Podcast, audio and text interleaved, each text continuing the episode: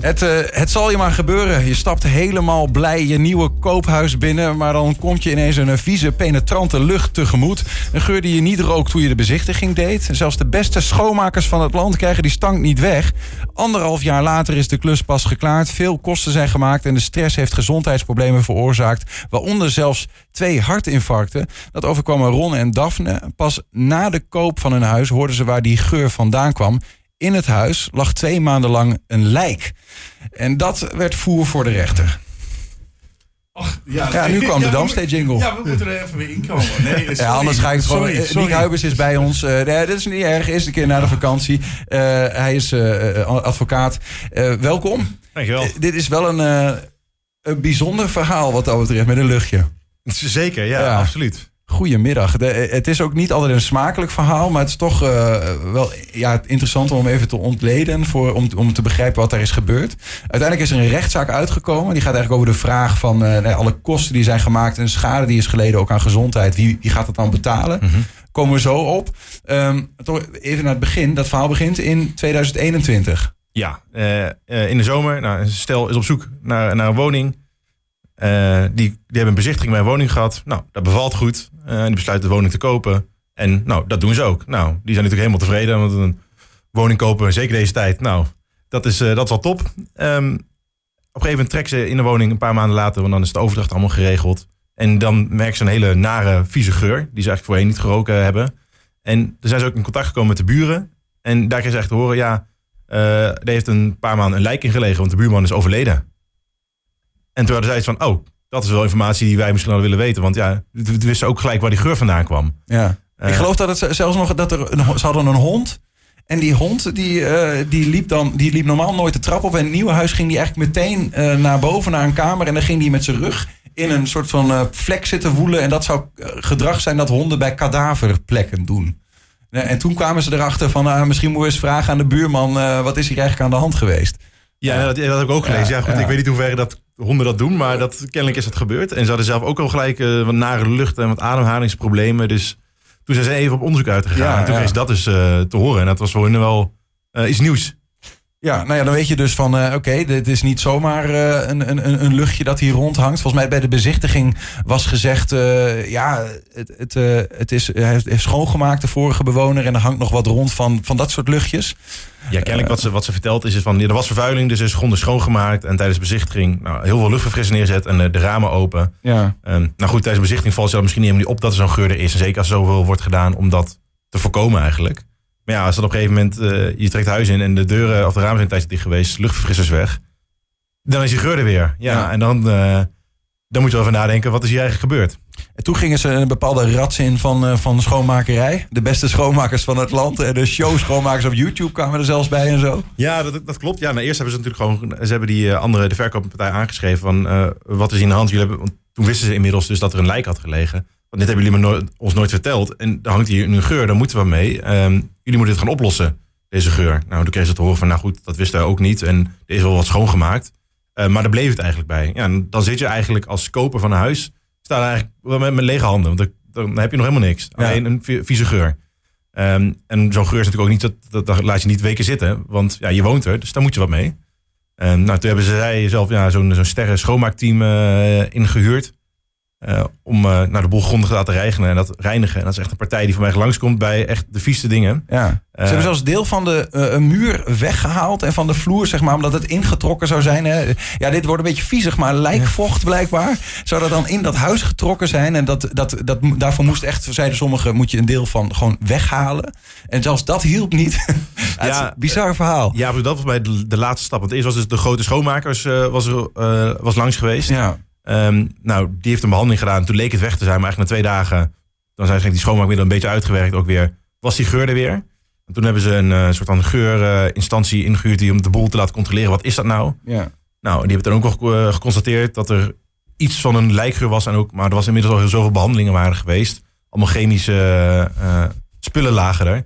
En werd geadviseerd, ja, sommige van die geuren ja, die kunnen er gewoon jaren in blijven zitten. Als je het wil oplossen, dan moet je na het stuk van de muur eruit en over laten zetten Anders ja, blijf je gewoon in die geur zitten. Is, is het opgelost? Of is, Ja, nou ja, uiteindelijk is dat dus... Volgens mij hebben ze een, een soort van eh, ja, gel-lak of zo eh, nog, toch Ja, nog ergens. En, normaal? ja, en, toen, en, en, en nu waarschijnlijk zitten ze met de vingers gekruist thuis. eh, is, is het dan eindelijk weg. Maar een- dat heeft dus wel eh superveel ehm, eh, kosten eh, nou heeft dat gemaakt. Maar Ja. meer nog, misschien belangrijker voor veel mensen... eh, gezondheidsschade ook opgeleverd bij dit stel. Eh, Ja, van de gezondheidsschade. Ik weet niet of er nog van loopt. Daar is in ieder geval er is uiteindelijk een vonnis gewezen door de rechtbank. Eh, Die heeft gezegd nou, dat die verkopende, of de verkopende partij op moest draaien voor de kosten. Voor alle schoonmaakkosten en eh, nou, de restaureerkosten, eh, laten we maar zo zeggen. Dat, Ja. eh, de eh, plaatsen van de vloer. En daar stond niks over in over de gezondheidsklachten. Misschien loopt dat nog. Ik kan me voorstellen dat het ook wel een aparte procedure is. Want dat moet misschien op lange termijn worden vastgesteld wat er aan de hand is. Ja. En dan moet dan weer ook dat weer bewezen worden. En dat, dat kan me voorstellen dat een ander traject loopt. Dus misschien loopt dat nog, misschien niet. Dat, eh, dat is mij verder niet bekend. Nou goed, dan moet dat ook kunnen bewijzen natuurlijk. Want ik geloof echt eh, bij eh, de vrouw des huizes twee hartinfarcten. De man een burn-out. Nou ja, dit is, dit is nogal wat allemaal.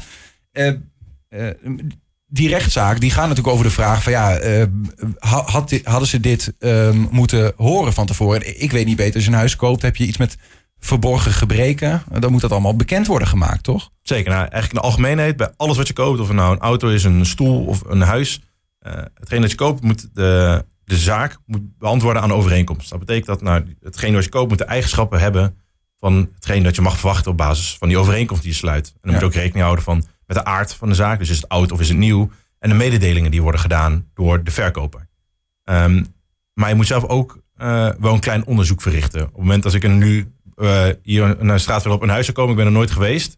Ja, en er zit dan iets mis mee, dan is het mij een beetje toe te rekenen. Je moet dan wel eh, zelf wat rondkijken en hoe, hoe steekt het in elkaar. Ja. Eh, aan de andere kant, degene die verkoopt, ehm, die moet wel vertellen als er grote gebreken zijn die van belang zijn bij een koop, dat je daar iets over meldt. Kijk, als een plint ergens los zit, ja, dat hoef je niet expliciet te zeggen. Maar kijk, grote dingen, dus grotelijk, het dak staat op instorten of er ligt een lijk, ja, dat zijn wel zulke grote dingen, dat moet je melden. En op het moment dat een verkoper zegt, ehm, er is niks aan de hand, dit is allemaal prima, dan mag je daar ook op vertrouwen. Ehm, dat, is eigenlijk, dat is eigenlijk de basis. En dan kun je, daar kun je wat van afwijken in je overeenkomst. Nou, dat Hm. gebeurt bij het, bij het kopen van woningen gebeurt het ook vaak. Wat wordt daar gezegd? Dat de kopende partij die, die draagt alle risico's, alle gebreken, ook de verborgen gebreken van het huis dat je koopt. Dus koop het huis, zit er een en ander plankje zit er los of eh, zit een gat in de muur. Nou, dat, dat komt van jouw risico. Eh, en daar staat dan weer een uitzondering op. Alleen grote gebreken die het normaal gebruik van een huis in de weg staan, ja, die komen voor het risico van de verkoper. Dus het risico als het moment dat het huis niet bewoonbaar is, of nou, er hangt dus zo'n lijklucht of dak stort in, dat zijn ook grote gebreken. Ja, die worden wel toegerekend aan de verkoper. Ja, ja, precies. Maar in principe voor de kleinere dingen ben je als kopende eh, partij verantwoordelijk dat je ook een beetje om je heen kijkt en zegt van hé, hey, eh, dat stukje laminaat, dat ligt er niet helemaal eh, lekker. Eh, dat moeten we herstellen. Eh, kun je daar een bijdrage voor leveren of weet ik veel wat? Of, eh, nou ja. Ja, precies. Nou, daar, daar kun je dan misschien onderhandelen Ja. over de koopprijs. Ja. als je op een gegeven moment weet, hier, zit- hier zitten wel heel veel dingen los. Daar kunnen we over onderhandelen. Ja. Maar het is natuurlijk ook wel, als je een huis koopt, op een gegeven moment is het ook wel logisch dat er zo'n bepaling in zo'n overeenkomst staat. Anders kun je paar weken later kun je aankloppen en hier zit een plint los, eh, dat is een gebrek, eh, daar moeten we wat mee. Dus, eh, maar ja, je hebt wel gewoon een- als, risico, als koper een risico. En zeker met een huis, ja, je bent maar heel kort binnen. Dus je ziet ook niet alles, dat is ook wel lastig ervan. Maar als je ergens aan twijfelt, dan moet je er misschien wel meer onderzoek aan doen. Ja. Ehm, Wat zei de rechter in dit specifieke geval dan? Wat, over wie, heeft wat, wie is waarin nalatig geweest uiteindelijk? Nou, wat, wat de rechter eigenlijk de verkopende partij een beetje verwijt is... Nou, jullie hebben ten eerste er, er niks over gezegd. Terwijl jullie wisten dat er een lijk lag. Want het was immers de kinderen die eh, het huis van een overleden vader verkochten. Eh, daar hebben jullie niks over gezegd. Nou, dat hadden jullie kunnen doen. Of ehm, eh, jullie hadden geen maatregelen moeten treffen... waardoor het zeg maar verbloemd werd. Dus de ramen openzetten en heel veel luchtverfrissers neerzetten. Dus je maakt het eigenlijk heel erg lastig... om voor die anderen het onderzoek goed te kunnen doen. Ja. Uh, en dat hebben ze allemaal niet gedaan. Um, en dan is er sprake op dit moment sprake ook nog van zo'n groot gebrek. Dus niet maar van een plintje die los zit, maar ja, van, een, van een lijkgeur waar je gewoon niet mee te leven valt. Uh, die zo lang blijft hangen ook. Ja, uh, dat dat voor ja. risico van de verkoper komt. Dus dat zij dan ook de kosten moeten betalen. Krijg je daar ook een, een schadevergoeding extra bij dan? Uh, aangezien het zo'n bizar iets is wat je overkomt. Of krijg je alleen de vergoeding van de gemaakte kosten?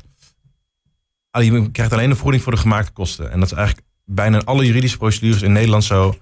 Je, je, krijgt alleen de vergoeding voor de kosten die je, die je hebt gemaakt. Ook niet je eigen juridische kosten die je maakt. Die worden doorgaans niet vergoed. Uh, dus ja, op het moment, en nu kregen ze de facturen van de schoonmaker en van het bouwbedrijf dat binnen is geweest, nou, die kregen ze vergoed. Um, en ik, zover ik weet zijn er niet andere kosten die nog vergoed zijn. Okay. Mij hebben ze nog wel iets gezegd over immateriële schade. Maar dat is heel lastig in Nederland. Dat moet je kunnen aantonen. En immateriële schade is in dit geval bijvoorbeeld gezondheidsschade. Zou zoiets kunnen zijn. Of de, de, de, de burn-out. Maar die is wel gevraagd dus, zeg maar. Die is wel ter sprake gekomen bij de Ja, maar ik vermoed, misschien loopt dat nog. Maar dat is in Nederland is immateriële schade heel erg lastig. Want er is heel veel bewijs... Uh, ja, is heel lastig te bewijzen. Wat dat is en hoeveel, welk bedrag zet je daarop. Ja, een burn-out bestaat daar 100 euro voor of 10.000 euro voor. Ja, dat is natuurlijk lastig. Misschien loopt dat nog. Nou ja, en ik kan me voorstellen, dat in, maar goed, dat is heel erg de specifieke geval, dat er een soort van dreiging is. Dat die, want die geur die is heel hardnekkig blijkbaar, die komt telkens terug. Ja, het moet nu maar wel opgelost zijn, weet je wel. Er hangt nog steeds een soort van zwaard van Damocles boven je hoofd.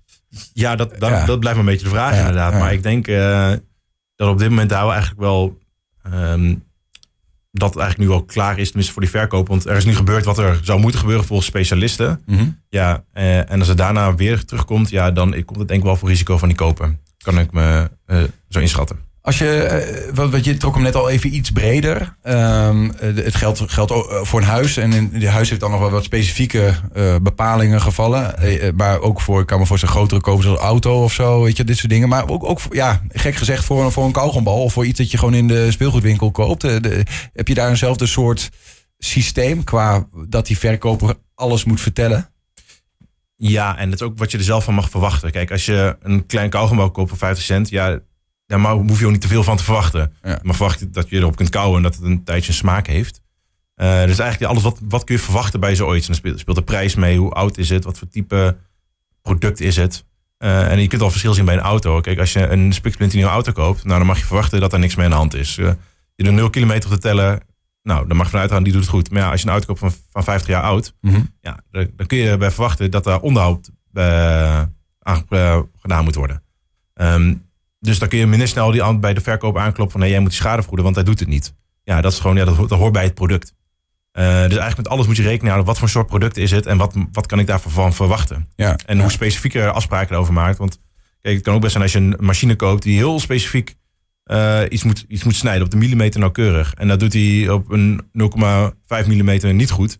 Ja, dan is het wel zo'n groot probleem. Uh, dat je daar weer kunt afspreken op kunt, kunt aanspreken. Ja, ja, het heel specifiek wat dat betreft per, uh, per product. Ja, precies. Um, uh, tot slot dan even, voorkomen is beter dan genezen, zeggen we vaak. hadden deze kopers zelf iets kunnen doen? Nou, ja, je kunt altijd vragen... Um, ja, is, is lastig. Je kunt altijd veel, veel vragen. Waarom, uh, ja, kijk, het raam opstaan is, eigenlijk best, is natuurlijk best logisch tijdens een, uh, tijdens een bezichtiging. Ja. Maar ja, je kunt wel vragen wat de reden is van de verkoop. Um, uh, wat er gebeurd is. En als er bepaalde toezeggingen doen, dat je denkt van dat kan van belang zijn, leg het ergens vast per e-mail of ja, liefst per e-mail. Dat is, dat, is, dat is het meest praktisch. Want het kan best wel laat zijn dat je ergens in de discussie komt en dan kun je zeggen, nou gewoon, jij hebt dit, dit toen gezegd. Ja. Als je er nog een e-mail van hebt, nou, dan kun je dat onderbouwen. Als je alleen maar zegt van ja, jij hebt toen gezegd dat er niks aan de hand was. Uh, maar je kunt het later niet bewijzen. Ja, dan sta je eigenlijk nog met lege handen. Ik geloof zelfs dat er in dit specifieke geval, uh, schrijft de krant overigens, maar dat, dat, er, dat er zelfs tijdens de rondleiding is uh, gezegd hier is heus niemand overleden. Dat is in het ziekenhuis gebeurd, weet je wel. Dus dat het nog... Nou ja, goed, dan, ja. dan weet je toch ook niet waar je welke kans... Ja, dat is ook een bizarre uitspraak op bizar, zichzelf. Ja. Um, maar goed, dus uh, uh, nou ja, als je een huis uh, bekijkt en, je ruikt iets geks... dan ga even met de buurman praten. Dat, is dat, dat lijkt me best, ja. Is het altijd goed. Even met de buren praten. Ja, Niek Huibers van de Damstel Advocaten. Dankjewel. Geen probleem.